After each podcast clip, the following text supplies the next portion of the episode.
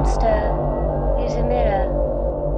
And when we look at him, we look into our own hidden faces. Meditate on this at second level. Is this life reality? No. It is a film. The television screen is the retina of the mind's eye. Therefore, the television screen is part of the physical structure of the brain. Here is the hair I've lost in the past three months. Take it. It belongs to you. You will know why one day. That's fucking crazy, man. Welcome to Weird Movie Club. I am the lady, and I sound like this. Of Today's movie is Searching for the One Eye Jesus. That's right, the leg. Hey, it's Daniel.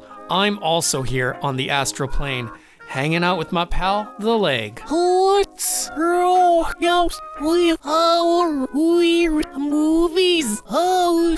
Today's episode was recorded a year ago in Orlando, Florida, and I have to warn you that the recording quality is a bit sketchy. We were outside in the backyard of a house beside a really noisy air conditioning unit that went off several times during the recording, and I was also recording from my phone. So please forgive me and the audio quality. I did my best to clean it up and make it sound nice, and I think if you can get past the iffy audio quality, you'll find this to be a really interesting episode that features some wonderful special guests. Tell them the leg. Today's special guests are the Lauren Paul Sterling and Erica E. McDonald. And now, your hosts, Daniel and Sari. Hello, everyone, and welcome to the Weird Movie Podcast. I'm Daniel Wishes, and with me, as always, is my partner. It's Sari. We're the Mochinosha Puppet Company, and we are on tour right now. We're not at our usual place in Tokyo. We are now in Orlando, Florida for the Orlando Fringe Festival, and we have some very special guests with us. Please introduce y'all I guess. Uh, hi, I'm Paul Strickland, and uh, I'm doing a show here at the Orlando Fringe Festival. That's a storytelling show called 90 Lies an Hour. And also with me is my director for the show. Hi, I'm Erica Kate McDonald. Yes, so excited to be on your podcast, Daniel and Sari. Thank you so much. And with us also, begrudgingly, is our good friend Zach Dorn. Hi, hi, Daniel and Sari, and the listeners at home. I'm Zach Dorn. I'm here at the Orlando Fringe with a puppet show, and it's just a pleasure to be here to talk about the weird and wonderful movies. So Paul and Erica do all kinds of different types of shows, but they also do puppetry, and Zach also does puppetry. That's how we met Zach in Japan at a, I think it was a Christmas party at PUK, wasn't it? Yeah, it's uh, by Unima. Yeah, a Unima Christmas party Yeah. at PUK. So that's fun, right? Yeah, it was fun. I actually remember that Christmas party. 'cause I brought a gift. It was like a Secret Santa, and my Secret Santa gift was popcorn, which I thought was a really great gift. But when it was opened and received, it was not received very well. Um, everyone was like, "Who on earth gives popcorn as a gift?" It got so someone picked it up. They opened. They're all excited. You know, they were the Secret Santa. They shook it. They opened it. Everyone was like clapping, and then they opened it up, and it was popcorn. And it just got dead quiet. I mean, I would have, I would have loved to get that popcorn. I think you know what? I think that same thing happened to me. I did a Secret Santa once, and it was for a, a girl that I liked. I got picked, and I got her some popcorn, and uh, it was like a special fancy one, you know. Yeah. But she just opened it, and she just looked sad and said, "Ah, "I wanted chocolate." Well, yeah, I think that people who like popcorn love popcorn. You Yeah. know, and then they forget that people who don't aren't into popcorn. To them, it's just it's just pieces of air and a little corn skin, and that's it. Yeah. You forget. Yeah. I really think Zach is volunteering to make us some popcorn tonight. Oh, that sounds great. Should we do it? Should we watch the movie and eat some popcorn? yes. What movie are we watching? Yeah, so tonight, Paul has suggested a movie for us, and I've already forgotten the title. So, Paul, can you please just remind us what the title of that movie is? No synopsis, though. We'll uh, save that for later. Okay, it's called Searching for the Wrong-Eyed Jesus. Right. And who's who's the director of that? The like main guide through the film is a folk singer named Jim White, which is actually how I came across the movie was because I'm a big fan of Jim White's music. And so I went to see the movie knowing nothing about it the first time and was just blown away. And so it's a movie by Andrew Douglas. Nice. Good job there. Paul, uh, uh, very strategically and very skillfully just uh, talked Looked about the, the film while looking it up on his phone. It was very well done. Thanks. totally smooth, and you totally would have gotten away with it if I hadn't have, if I had just kept my mouth shut. Yeah. yeah, yeah. Um, so before we, we begin watching the movie, I just want to ask all three of you, like, kind of what your feeling is about weird movies in general, and what your favorite weird movie is. Can I start with you, Erica? Oh, I guess so. I don't really watch very many movies at all. I find most movies terrifying, especially before I see them. Uh, I'm very taken with any movie that I see, so I get really into the world, and it can be very overwhelming. But I feel like now I've probably half the movies I've seen would qualify as weird movies because Paul has been curating my movie lists for the past five years. So, um, I don't know. My favorite movie is Vernon, Florida. I don't know if that counts as a weird movie. It's a pretty weird movie. okay, I love it. Vernon, Florida is an Errol Morris movie. It's it's actually the first movie that he. Oops, there's the air conditioner. All right, we've got some air conditioning. Hey, welcome to Florida, everyone. Um, Errol Morris, uh, I think it was the first movie he ever shot, but I think it was the second movie he released. I don't know. It's great. It's called Vernon, Florida, and it's a it's a movie where he went down to make a different documentary entirely. And when he got down there, it, he ran into so many obstacles that he stopped making that movie. And since he'd already bought hotels for his crew and was already down there, he just decided to start interviewing random people that lived in Vernon, Florida, and then took that footage and turned it into the movie Vernon, Florida, which is just a delight. Oh, interesting. Yeah. so it's a series of interviews with different people that are not famous, and then the way it's edited together, it it creates you know a, a sense of meaning. Well, Erica, I have to say that I envy you. Um, you said that you don't watch a lot of movies. So I guess because you don't watch a lot of movies, the movies that you do watch are very special. To, so to have a personal curator like Paul, I think you're very fortunate. It's true. It's true. It's the whole reason we're together. Uh, how about you, Paul? You're, you're a huge fan of weird movies. I think your knowledge of weird movies uh, surpasses my own by don't quite a bit. So do, do you have a favorite? I mean, I have so many favorites. Probably my favorite properly weird movie that I keep going back to is Songs from the Second Floor by Roy Andersson. Uh, it's a Swedish movie, and I saw it again sort of just randomly when I was in my early 20s, and it's a movie I've gone back to every couple of years ever since. It's like hyper magical realist. It's all done in a warehouse. There's a lot of trompe l'oeil going on, so he's like making it look like you're in a field, but it's just flats that he's positioning with the camera so that it's really like the depth is very strange and beautiful looking. So yeah, probably Songs from the Second Floor is my favorite weird movie. Nice, nice. And Zach, I'm gonna ask you the same question uh, if you have a favorite weird movie, even though you do seem a bit preoccupied right now. I'm looking up songs songs from the second floor. Oh yeah, I'd, I'd be doing the same thing too if I wasn't using my phone for recording this podcast. Well, you know, I'm thinking of like a weird movie. Like, like what is the definition of a weird movie? In the sense that maybe a weird movie, in order for it to be a weird movie, the director doesn't think it's a weird movie. No, that's interesting. You know, for it to be weird, like maybe the intention wasn't. It. So thinking, having that in mind, my pick is the movie Scissors with Sharon Stone. Do you know that one? No. It's by the director who did Audrey Rose, but that's one of my favorite weird movies. It's re- it's very odd. I haven't seen Sharon it. Stone gets stuck in a in an apartment. It's the whole movie is just her getting stuck in an apartment, and she's trying to get out. She's just banging on the window the entire time, and uh, yeah, it's really good. It's a great one. So the movie we're about to see tonight, you've Paul, you've seen it, I have. and Erica, you've seen it. I have. Sari and I haven't seen it. Oh, Zach, not. have you seen it? Okay, so we've got two people who've seen the movie and three people who've never seen it before, including me. So I'm very excited. Let's let's go watch it. And thank you all so much for being on my podcast. I Even like, wait, I like your oh, podcast 'cause it's like an unpacking video. You know, like when people like unpack things on YouTube. Like, I hmm. just got a, I just got a, new, a brand new microwave. Are no, I've never heard of this. Are you kidding me? On YouTube? No. This is a huge craze. Unpacking videos.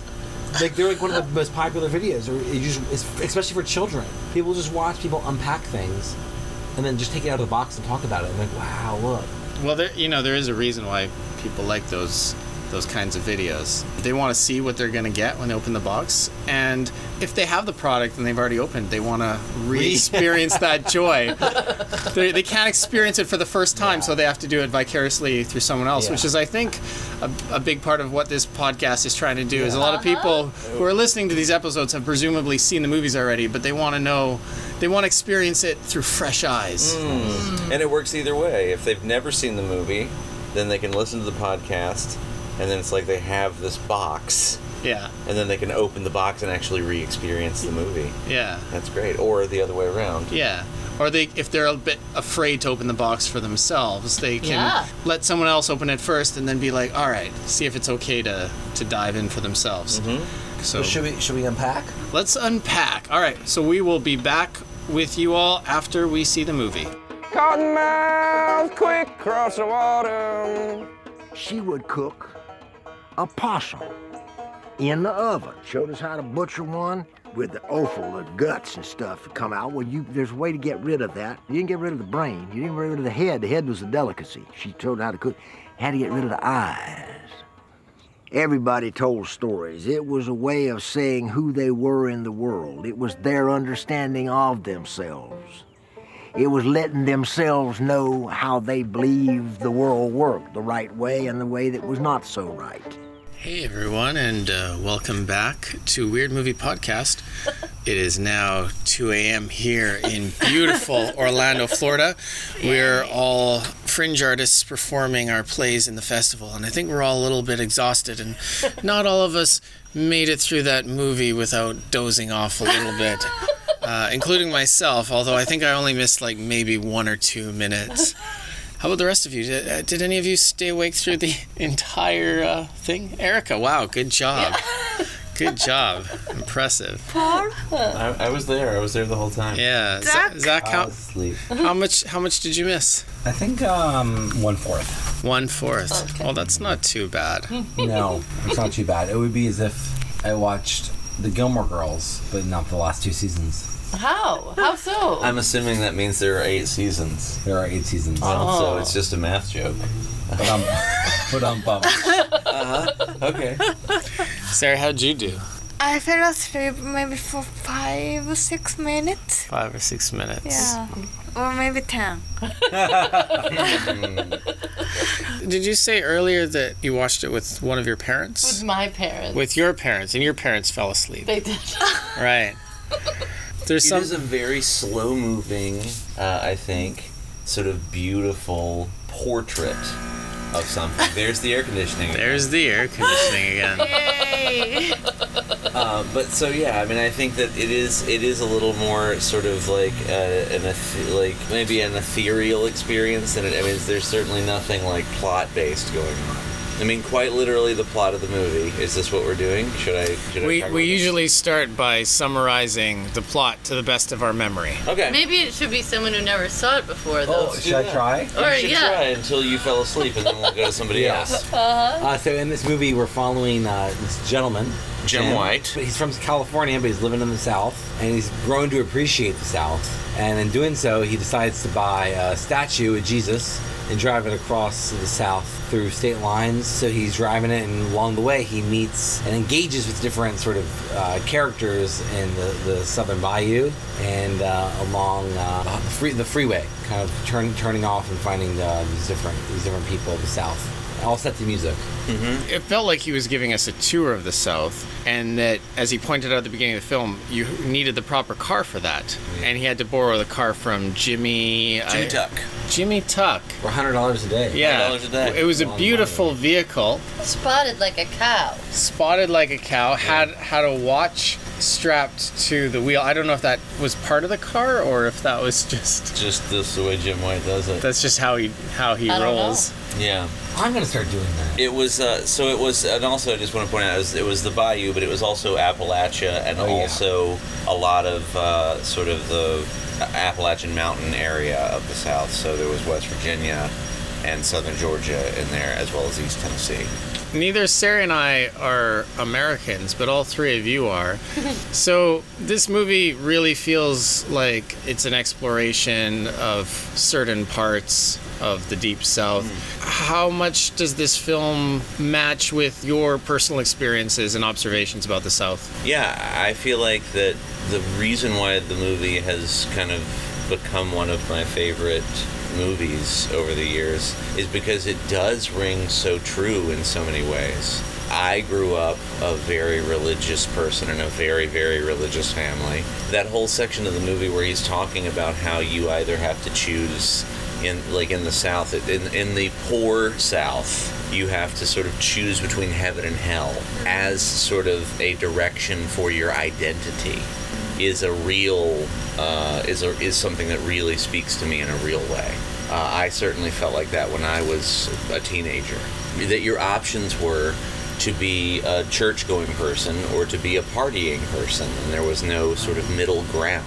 Whereas mine was the absolute opposite. It Yeah, felt well, like all up- middle ground in the north. But I grew up in New England. Mm. It felt like all middle ground. Like no one's really that extreme. Everything's a little bit of this or a little bit of that. It was not this sort of black and white options. Yeah, I mean, you know, Zach and I are very different because Zach grew up in in Tampa area, right?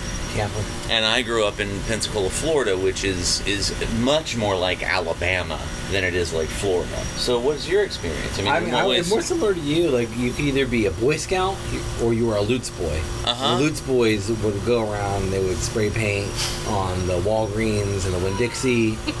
they would kill squirrels. Yeah. They would huff glue. And if you didn't want to do that, you had to go be a Boy Scout. That was your only other option. Yeah, uh, there's a way in which I mean, I think it's an interesting thing, right? Like when I watch this movie, I don't talk about this often, but I, we're talking, we're on a like a movie podcast, so I can get a little pretentious about this. Yeah, this. for sure. There is a way in which this movie reminds me a lot of Harmony Korine with all the with all the sort of fake teeth taken out. It, it feels a bit like a more realistic or less stylized version of, of Gummo. I, it reminded me Uh-huh. of George Washington. David Gordon Green. Oh yeah, Yeah, yeah, yeah, yeah. yeah, yeah, absolutely. Yeah, a little bit more poetic, Yeah. slower. Although I would argue maybe a little bit more exploitive. Okay, now what's that about? I, I'm interested in in what way what way is it it's exploited? Well, I think for because me, the prison thing. the prison thing's a little weird because everyone there's like fake because it's it's fictionalized. Some of it is fictional. Uh, You're following a fictional character. You're not following a fictional character. I mean, Jim White is a human fictional character, and Harry Crews is an actual was an actual human being that actually existed in the world that way. Yeah. And yeah, you're like, I mean, when you take somebody like Jim White and Harry Crews specifically, and also Johnny Dowd, who's got to be one of the most strange people. He's the guy. He's the guy that. That plays the electric guitar and Oh, does yeah. the song about robbing people. So I mean, Johnny Dowd's from Ithaca, New York, and then you know, like, and then sort of has adopted this personality, right? So essentially, what the movie is is is, and also sorry, and also the guy who plays the banjo is from the band 16 Horsepower, who's a Colorado act, like they're from Denver. You hmm. know, so there's this way in which it's making this argument about the South or like su- like Southern as being this like way of being less than like a location. And Harry Crews specifically is, I mean, he's from the South. He's from Gainesville, Florida originally. He's from Georgia, and then he moved to Gainesville, Florida. But but I, I'm interested in why you think that uh, the the prison scenes are different than the bar scenes or the church scenes, because the bar scenes and the church scenes are absolutely just people doing what they're doing in their lives, with Johnny Dowd happening to be there, or the handsome family randomly in the corner. You know. I don't know. I mean, there's something about like moving between scenes of people having choosing, like the choice to be a Southerner, Mm. right? Mhm. And then you're, you're moving from some people, these people who have chosen to live that life, to people who were sort of born into poverty or born into that life of being a Southerner, Uh huh. and then as a result of being born into those circumstances, now are in prison. For you know in some cases really absurd things. And then using them as sort of a narrative device or a way of building the story or or reinforcing the identity that those characters are perpetuating. Like it's using those prisoners as a way of reinforcing the identity and the atmosphere that the other characters are choosing to inhabit. And those people that they're using to do that are, did not choose that lifestyle. They didn't choose to be born in poverty. They didn't choose to be born in the south. They didn't choose to be born in any of those circumstances, but then they're sort of ex- exploited might be too strong, but then they are using the movie as a narrative device in order to sort of reinforce these personas. Mm-hmm. That's why I'm like, oh, that's a little weird for me. But the prison is weirder for you somehow than the church. Yeah, because those people are in prison, Which you think is different than church somehow. yeah, I do. I mean, I think we grew up in very different Grew up in different families. families. Yeah, Yeah, I think we grew up in very different families. Yeah. I mean, I, it's an interesting question about the like the, the idea of this movie being in any kind of exploitation. It's it's it is interesting to me to try to argue that exploitation can exist where an argument is not clear. I mean, I don't feel like that there is an argument that is like sort of substantially clear here. I think that that this is uh, impressionistic. I think that there's something sort of very much like trying to to create sort of a very like vague portrait Mm-hmm, yeah. And so I feel like having like these characters that are sort of this, and I'll grant you, like weirdly ambiguous. Like what is going on with Yeah. Jim White? What in the world is going on with Johnny Dowd and the handsome family and whatever? I don't know that there is sort of like a clear argument that puts any of these people in any position. I feel like all these people are sort of speaking on behalf of whatever their mm-hmm. particular truth is, which is like, I mean, nobody in that prison, I think, was like trying to make themselves look good, bad, or indifferent. It did feel to me that people were being portrayed in a fairly sympathetic way, where we felt, you know, bad for these people and the, the circumstances they're Mhm. going through. Now, let me just ask a question because I'm a little bit lost. How much of this movie is scripted and how much of is of it is like documentary? Or is that an unanswerable question? I mean, it's it's a question that is unanswerable accurately. I can tell you my feeling about it. Uh, you know, based on my experience seeing Jim White live in concert, that's what he sounds like when he's talking in between songs. So I get the sense that the the scripted bits are like when they got the car from Jimmy Tuck. That whole situation was very set up. But I I think most of the dial like most of the talking that Jim White's doing in the car is probably something he sort of prepared, but but I don't know if I mean it's scripted in terms of just an interview with Jim White. I think they probably asked Harry Crews like, "Can you just tell some stories from your childhood while you're walking down the street?" And then they did. While we're watching the movie, I thought, Erica, you were telling Sari that one of the accents, maybe I misheard or I misunderstood, but it sounded like you said that some of the accents in the prison were fake accents. No, just that they're pretty thick. Oh, thick. Oh, okay, I, I uh-huh. miss I misheard. I'm sorry. Uh-huh. Yeah, there were some like legit. I mean, that's when you said Bayou. I'm assuming. Like, Yeah. There are some legit Louisiana, Yeah. like oh. lower Mississippi accents going on in that prison scene. I was really just saying, if you can't understand what that person's saying, there's hmm. a reason. It's Oh, okay. it's different from how most people you've probably heard speaking English speak English. Right. I'm actually sorry if I may. Yeah. Well, what, Sari? Yeah. What was your experience to this? I thought the show really has like a very similar sense to your show, Paul. In what way? Even though it's like kind of documentary taste, in a way it's it's very unbelievable. Hmm. Mm-hmm. Even though it's true, I can't believe like some of the stuff happening in this real world. It's very extreme, but yet what people talk, what people say is like it kind of points the truth, Mm. and they speak some kind of beautiful words. Mm-hmm. It's like really like sounds like poetry.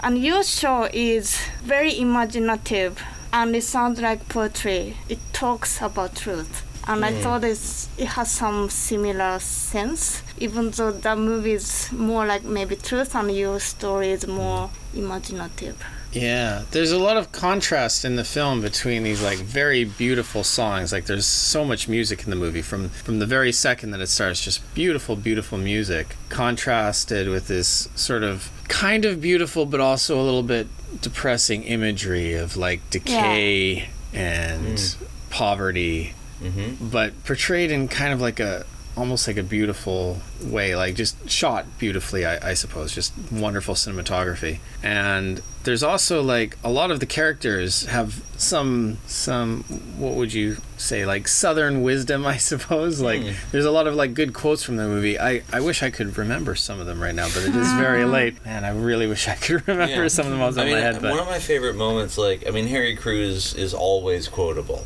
I hmm. mean, that guy is just like people don't I've been killing him. time. I've been killing time. Oh yeah. Yeah, What was it? but Uh, it just was- But it won't won't die. die. but it just won't die. I mean, that's a Jim White line, Mm-hmm. Okay. right? Yeah. I mean, Harry Crews, like, he spoke that way and he wrote that way. Hmm. Harry Crews in the '70s wrote a lot for Playboy magazine. Like wrote like when Playboy magazine was known for their really awesome articles, and then he was a novelist. But he grew up in the deep South, and uh, and then like moved to Gainesville, Florida, and sort of became this cult phenomenon in literature for a brief period of time, and then he retired. Then he moved back to where he came from, and so this was the last thing he did before he died. Was this movie? Oh. Like I mean, he, he That was the guy who's walking next to the car. with car, the cane. Oh. telling the story, and they're shooting it through the car window. Yeah. Yeah. Yeah. There's a story. I don't know who the person was, Okay. but there's a man telling a story. I think he said it was his aunt telling him, "Oh, them birds, them birds," and That's telling a Harry story. Crews. That's Harry That's Crews. Harry Crews, yeah. About the uh, They'll spit. they'll spit Those in your mouth, spit in your mouth. and that'll Oh, yes. that'll kill you. It doesn't happen very often, though. Mm-hmm. That's why you can't keep them inside. You got to let them birds out. Yeah. It's a strange but beautiful story that Yeah. feels like it has some very deep, profound meaning. I mean, I think that is a. I don't know. uh, It's been my experience that that is actually a very southern Southern story. American thing. Is that instead of actually having a logical argument for something, and I'll say that as a as a proud Southerner, instead of having a logical argument for something, having a story that makes the thing more believable, like exaggeratedly believable, is more powerful and more compelling. Certainly for children. And so i think there's a way in which like people grow up in, in you know in, in different ways. Like fairy tales are a thing that some people like learn as like just a part of their childhood out of books. But then you know i mean i think a certainly a guy like harry Crews who was growing up uh, i reckon in the 50s in the deep in deep south georgia you know the people the older people that were telling him stories were the kind of people that I've based my play off of. You mm. know, I mean, like, I mean, Ain't True and Uncle False are complete fabrications based on little pieces and parts of people that I've known over the years that are real people. You know, that's what I think the movie captures in a way that I've never seen anything else capture. Is this way in which there is this, and I think you said it best, Sari, there is this unbelievable beauty to this otherwise immediately sad thing. Mm-hmm. You look at how everything is decaying. You look at how everyone in that this movie is is in living in a poverty situation. They're choosing either religion or prison, essentially, on a large level. And yet there is still something that is sort of unbelievably beautiful about it. When watching this movie, I couldn't help but feel like this same movie could have been shot in rural Canada. You know, you go to the you go to the small towns and places in rural Canada, you see the exact same things. You see people in poverty, drinking, committing crimes out of boredom.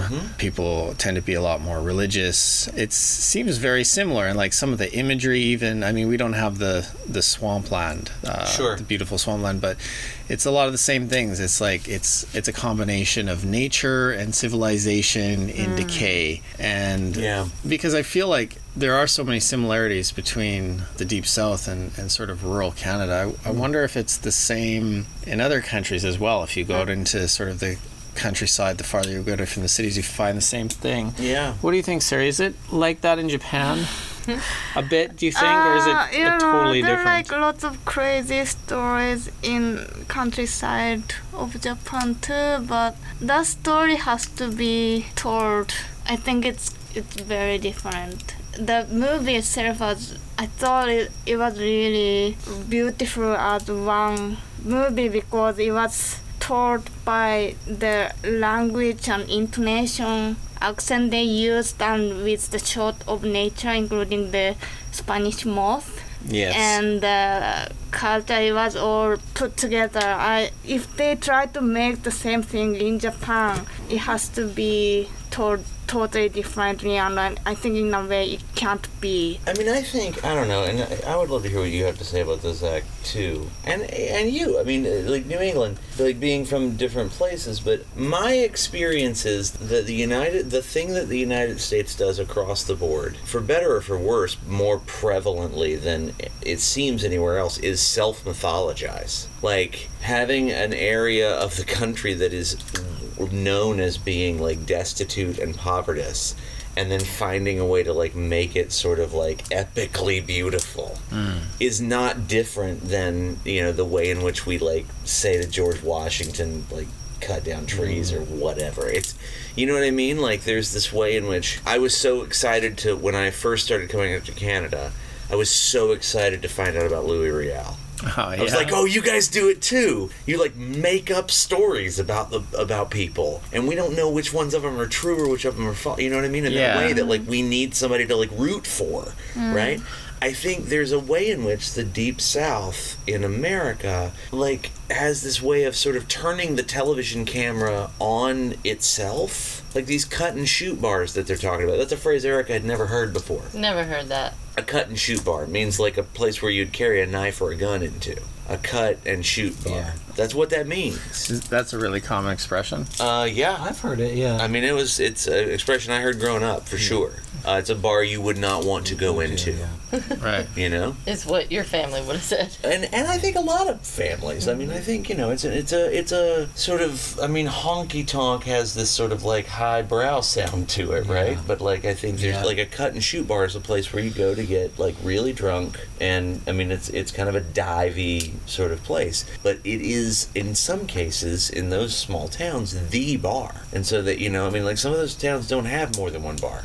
Right. It's like the bar, and it's a really like the biker gangs come there, and you're just like hanging out. And that's mm. what it is. There's a way in which I feel like the movie does a really good job of also capturing the way the people in that bar are sort of turning the camera on themselves and like sort of self justifying in this sort of epic way, where they're saying, like, it's okay. You've got to choose to do this. You know, they're trying to like comment on the rest of humanity somehow with their own actions.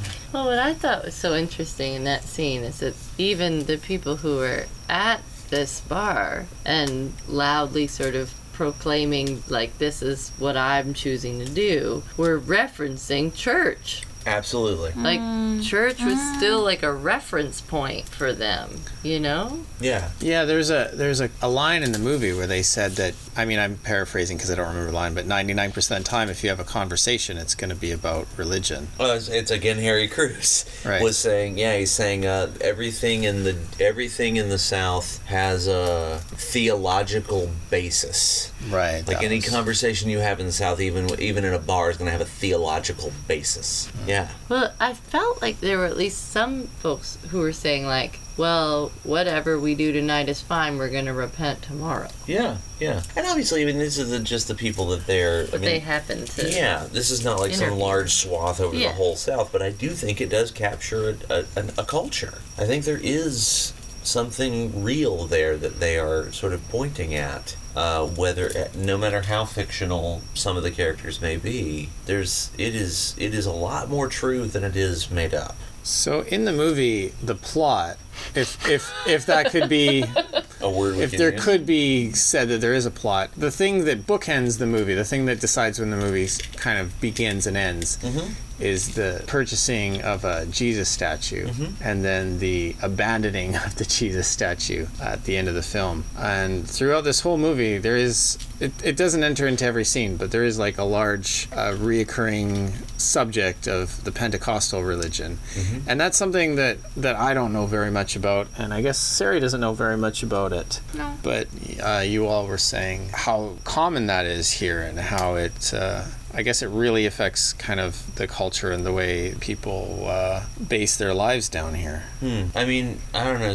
What was what's your experience with the Pentecostals? It's not. I mean, you you probably have more experience than I do. I don't have very much. Um, I mean, you would run into them, and I grew up cat like my I went to Catholic school, so it was weird to be of the same to believe sort of the same thing and then have a totally different approach Mm. where you can be more different and it's uh yeah but there is something also very int- it's there's something it, it could only it could only have happened in the south pentecostal really, you know Why do you think? um, because it's this weird pool between good and evil. So much about evil, you know, and evil as a as a thing that's outside of you too. It's both inside of you and outside of you. Mm-hmm. It's both, and uh, I would say like the I would say also through the landscape. Like like I'm always interested in the South. Is like the landscape is sort of horrifying. Mm. sort of it, can, it, can, it it's both like beautiful and also quite dangerous and and, and horrifying. And uh, maybe that sort of like polarization of the of the landscape is reflected in the Pentecostal religion a lot in some ways. Can I ask an ignorant question? What is the difference between Pentecostal and evangelical? That's a good question. I'm not exactly sure. Um, as far as I understand it, uh, like evangelical refers to the way in which a religious denomination sort of approaches like trying to reach out to the Spreading the community, word. spreading the word. Like Joel Osteen, isn't he like evangelical? I suppose. I mean, but he's also. I mean, he's more defined by sort of like that prosperity religion, oh, right? Yeah.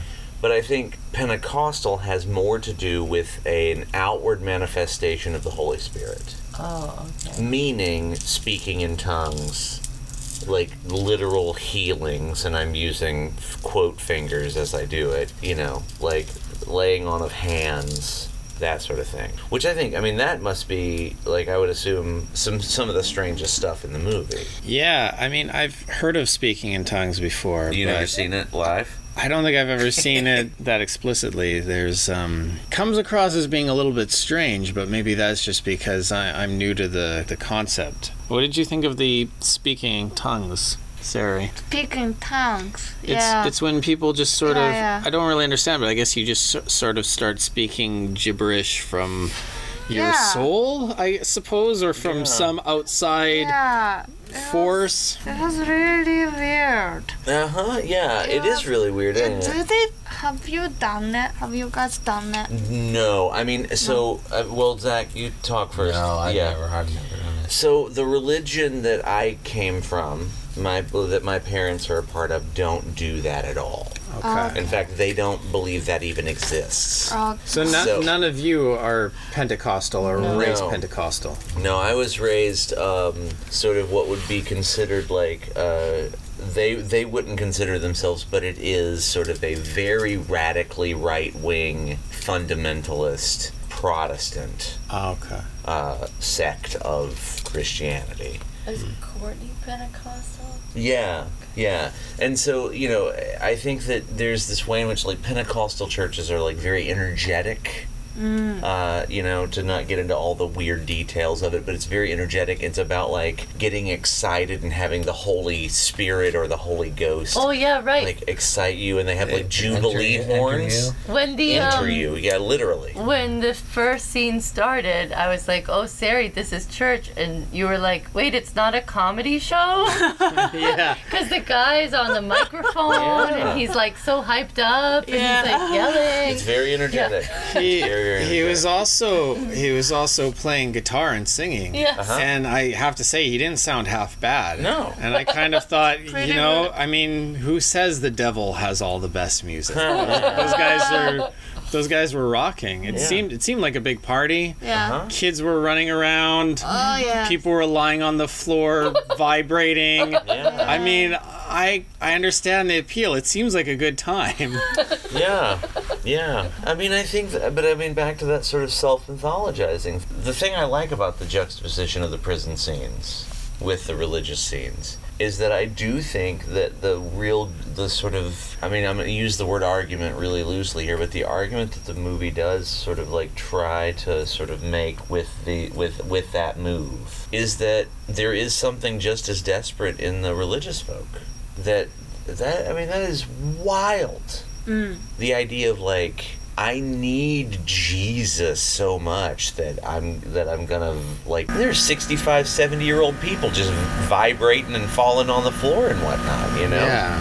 I mean it's crazy it's it really is There's a lot of movies that are, you know, considered weird movies that take people who aren't normally shown on screen, like, you know, like movies like Gummo. Yeah. Where the lead character of Gummo, I think famously, he found that kid from, like, watching an episode of Ricki Lake or one of those talk shows Yeah. about kids sniffing glue. Yeah. Or there's that movie, What Is It, by Crispin Glover, Uh-huh. Which uh, takes people with like developmental disorders developmental Yeah. disorders yeah so on one hand are these directors exploiting these people but there's another argument that these are people who don't normally appear on film and this is a chance a rare chance that they're getting to tell their stories and show things from their point of view But which is not, normally shown I on agree. screen I think that's Crispin Glover's point. And what is it? Is that these that because they're playing? You know, there's no like I think in his film like there's not. It's not about their anything about them being differently able at all. mm-hmm. The whole movie is, has nothing to do with that, and he, I think his argument is like why he. I think he's interested in like kind of tearing down the the barriers between like imagining people who maybe don't fit certain uh, expectations and putting them in roles they don't usually get. You know, it's like breaking expectations and giving roles to people who don't usually get them, um, and how that changes our expectations and sort of um, a lot of like the foundational sort of s- system that's set up, and how we watch characters and people, and So- who and who's representing those characters and people. right Right. So, so, so then I'm, I'm really curious. So then, in the church scenes, Yeah. because those people are choosing to allow what they think is the Holy Spirit to inhabit them, that's not exploitative. But in Yeah, the they're prison Christian- yeah. scenes, because those people are choosing to tell their experiences getting caught, busted with meth, Yeah, yeah, yeah, yeah. that is exploitative. I think it's only exploitative because it puts them um, next to these other characters whose lives are choices. I think it's for me, it's weird that the character there's so many characters who choose to live sort of in this like this world of like the southerner. Like there's like characters who like choose it and maybe come from a place of privilege or they're artists and they come they're able to sort of like come at it from the sort of perspective of an outsider and then accept it. But I do find it sort of like uh, uncomfortable to watch someone who chooses a lifestyle and is making the movie and like has control of the narrative, control of the atmosphere, and then when they need something to sort of like actually be the authentic like mouthpiece of this sort of atmosphere that they're trying to create or mood they're trying to create, um, or to capture the actual sort of authenticity of the South, they go to a prison and they put these men on uh, in the movie, um, and then after they put the men in the movie, they then they put in people who are essentially, I think, actors. Who are the actors that you think? Jim, I you find them Jim White. Yeah, I think that there is something a bit, act. You know, I do find them actors because they're able to they're able to both be behind the camera. You mean the musicians and Yeah. stuff that are that are clearly kind of brought in? Right. Is that what you mean right. with actors? I do. I do. Because they're both they're both beyond the ca- they're both in the camera and they're the outside of the camera. They know how they're being framed. There is a discussion of the content of the film. Like they're very they're probably possibly involved. I mean, you can tell that there's the separation between the two. There's a, there's definitely a distinction between those actors. At least watching it, I feel very that there's a sort of like a boundary between the two. Well, I think watching it, the main distinction is that the musicians kind of come with us place to place. Yeah. And everybody else is kind of in the place that they're found. And Right. Larry I Crews. Johnny Dowd, the But- guy from 16 Horsepower, they're in multiple. You're scenes. totally, and then and not, but and also in reality, they have the ability to sort of like also function in multiple places and Uh-huh. can be multiple people and can kind of like have the autonomy to like choose when they want to be a southerner, or when they don't want to be a southerner, or when they so And so how is that exploitative then? I guess. It's I not for them, and then it's the No, no, for no, the I mean, prisoners uh, bec- because they because- they're totally out of control of their circumstance. They have no control over their circumstances. Everyone else in that movie does. Like There's like the woman That- in the restaurant without the teeth, and they're like, uh, that seems like. I don't even that for me is like a difficult one, because it's like this is like someone's like real story. yeah. You know what I mean? So- and like I, I think she deserves to have her story told, absolutely. But it gets uncomfortable for me When she it- tells it. No, it gets uncomfortable when she tells it next to someone who's telling a story that's fictionalized, or she tells it next to a person who's playing banjo, like in this sort of like presentational, like southerner way. But we don't really know where they come. from. We don't really know. To me, they feel very presentational. So it's like people's real stories who are thrown in, and those people aren't in control of the narrative, and the people who are the people who are presenting the narrative. They're, they're sort of being presentational. That's why it's uncomfortable. All I'm saying, it is weird that like like you said, these people are allowed to travel and be different people and sort of like move around in the space. And then there's certain people who cannot move around in the space, hmm. who are stuck, and they get on. They're like on camera to sort of fill in the sort of gap. Paul, you seem like you have some know. thoughts no, about I mean, I just find it such a fascinatingly inaccurate argument that you're trying to make. I just find it just insanely inaccurate and not like, yeah. I, I mean, Johnny Dowd worked for a he was he was a a, a, a- furniture mover, and then he made his first album on a cassette tape, and then got a record deal. That's his story. You know, like Jim White sort of stumbled back asswards into into academia uh, after he was sort of had this weird existence as a sort of folk musician. I, th- I think there's something like weirdly problematic about this idea of sort of people being prisoners and therefore incapable of controlling their own narrative. Like, I think that if somebody is on screen and they choose to tell their story about selling a whole bunch of meth, Yeah.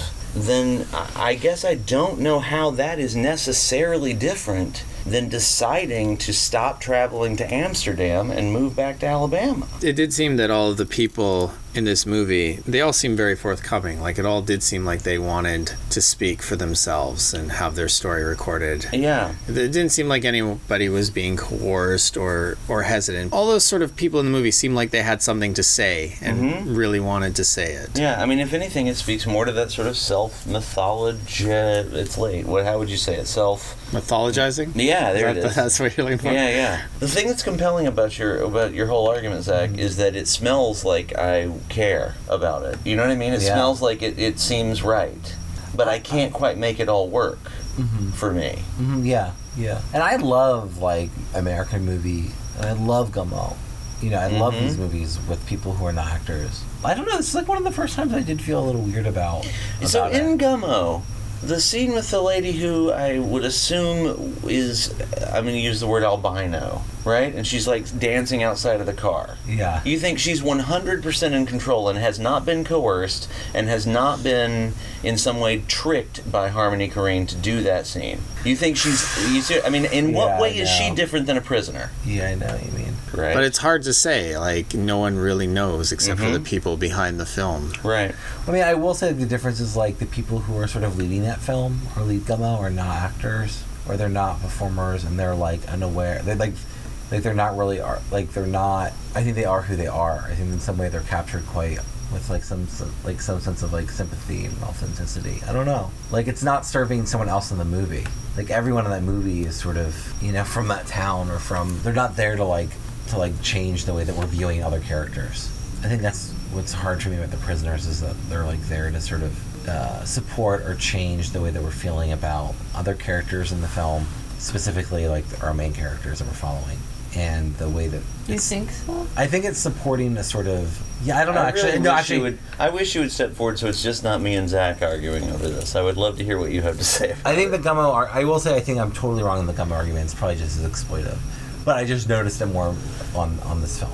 And it's a shame too that like we're getting bogged down and like talking about it only through the lens of like exploitation because there's a lot of other things to say about it that are quite great about the movie. well let's let's move on from that And that, but I don't want to. uh, let's put a pin that we will never revisit in that. Since at least one person in our podcast has fallen asleep into a deep coma. Uh, thank you for your service, Sari. Good night. let's get to the end of this thing. And uh, what what else did you do you want to say about the movie, Zach? Oh, I love the scene in the barbershop. Mm. That part's really great. There's some really great, amazing. Cam- I mean, I think the idea of like making it a musical where people are allowed to focus on the music and not like the like theatricality of something It's really it was really nice. I like the scene in the barbershop a lot. So, Paul, you've watched this movie a few times. I mm-hmm. take it it's like one of your favorite movies. Mm-hmm. Uh, I have a question because it's it was my first time watching it. Mm-hmm. Obviously, at the very beginning of the film, there's a title card. Oh, I think we have a little frog friend visiting yeah. us. So there's a title card at, at the beginning of the movie. I don't remember exactly what it says, but it sort of mentions something about like an album that was recorded and So Jim White has an album where it's uh, the, there's a song on the album where it's the same album I think that has the song Alabama Chrome on it, but I'm not quite sure.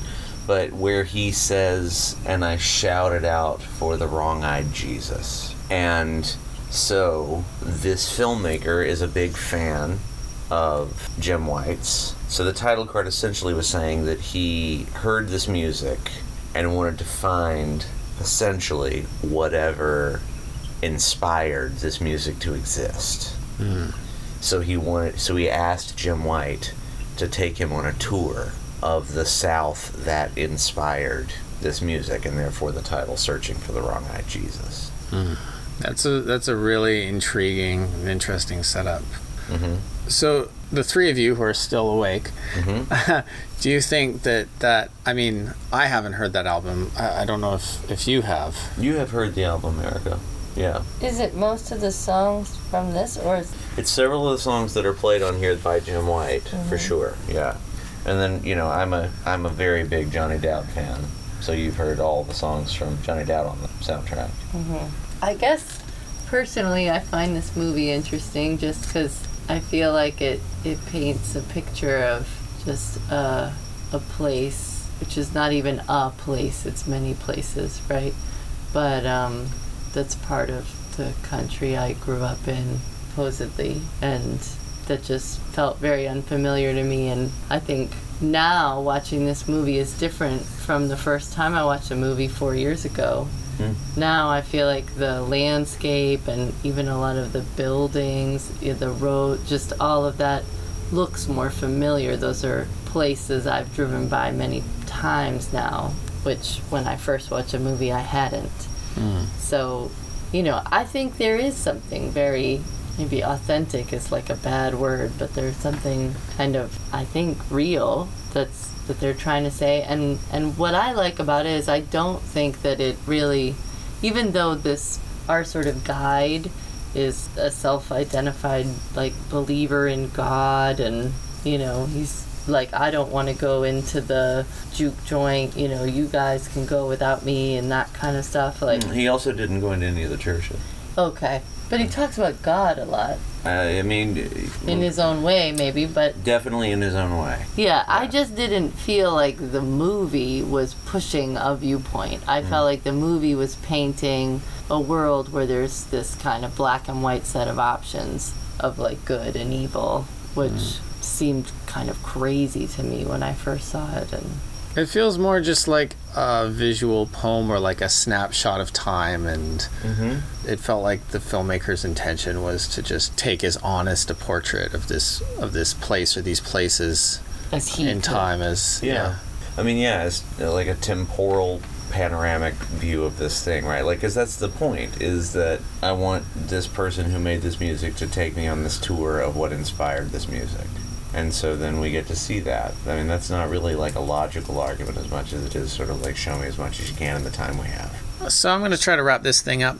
Do any of you have any final thoughts? Something you really wanted to say that you didn't get a chance to say? Uh, I mean, check out all the music by these, like the the artists that make the music are all incredible. The Handsome Family, Johnny Dowd, Jim White, 16 horsepower. It's just all, you know, pretty tremendous work like that they're doing musically. Really cool stuff. And just in case anybody ever listens to this podcast, and I'm not sure if anyone ever will, but if anyone ever does, where can people find you and your wonderful work as artists online?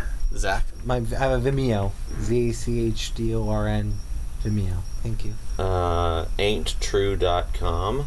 Oh, I didn't even know that was That's my a website. Wow, cool. Ain'ttrue.com. Great. Mm-hmm. And Erica, do you have a, a personal page for your work? No. Okay. so if if if you if you want to find more out about Erica, can is it on ain'ttrue.com? There are some things that You'll are get referenced, there, and you'll yeah. get there through Ain't True. Yeah, we work on a lot of projects together, and you can get to some of her work that way. You might have to do some investigating, some deep internet diving, but Mm-hmm. you can. It's out there. It's out there. How about some live diving? Some. not sure what that means. Yeah, yeah. Not on the internet. You're just gonna find me for real. Well, that that sounds a lot like stalking. I don't know if you want to encourage that. Uh, for your listeners, Daniel, I'm sure we'll be fine. All right. Well, thank you all so much for for being on the show and having that. Oh yeah. And Paul, thank you, us. Paul and Erica, thank you so much for introducing us to that interesting movie that brought about such an intriguing conversation. and I, weird movies, you know, they can be seen in a lot of different ways by a lot of different people, and it's it's super fun for me to discuss them with with all of you. So thank you so much for being on the podcast, and we'll see you next time on the podcast, in which the next episode our movie will be if you want to watch it and i'm gonna insert it later because i have no idea what it's gonna be yet Okay, so great. thank you Thank you so much for listening. Yes, thank you so much. Because of everything that's been happening in the world lately because of COVID 19, we decided to record a special episode of Weird Movie Club for next time, where we watch a movie that we think really has a lot to do with current events. We exterminating angel. That's right, the leg. The next film for Weird Movie Club will be The Exterminating Angel, a film shot in Mexico in 1962 and directed by the master of surreal cinema, Louis Buñuel.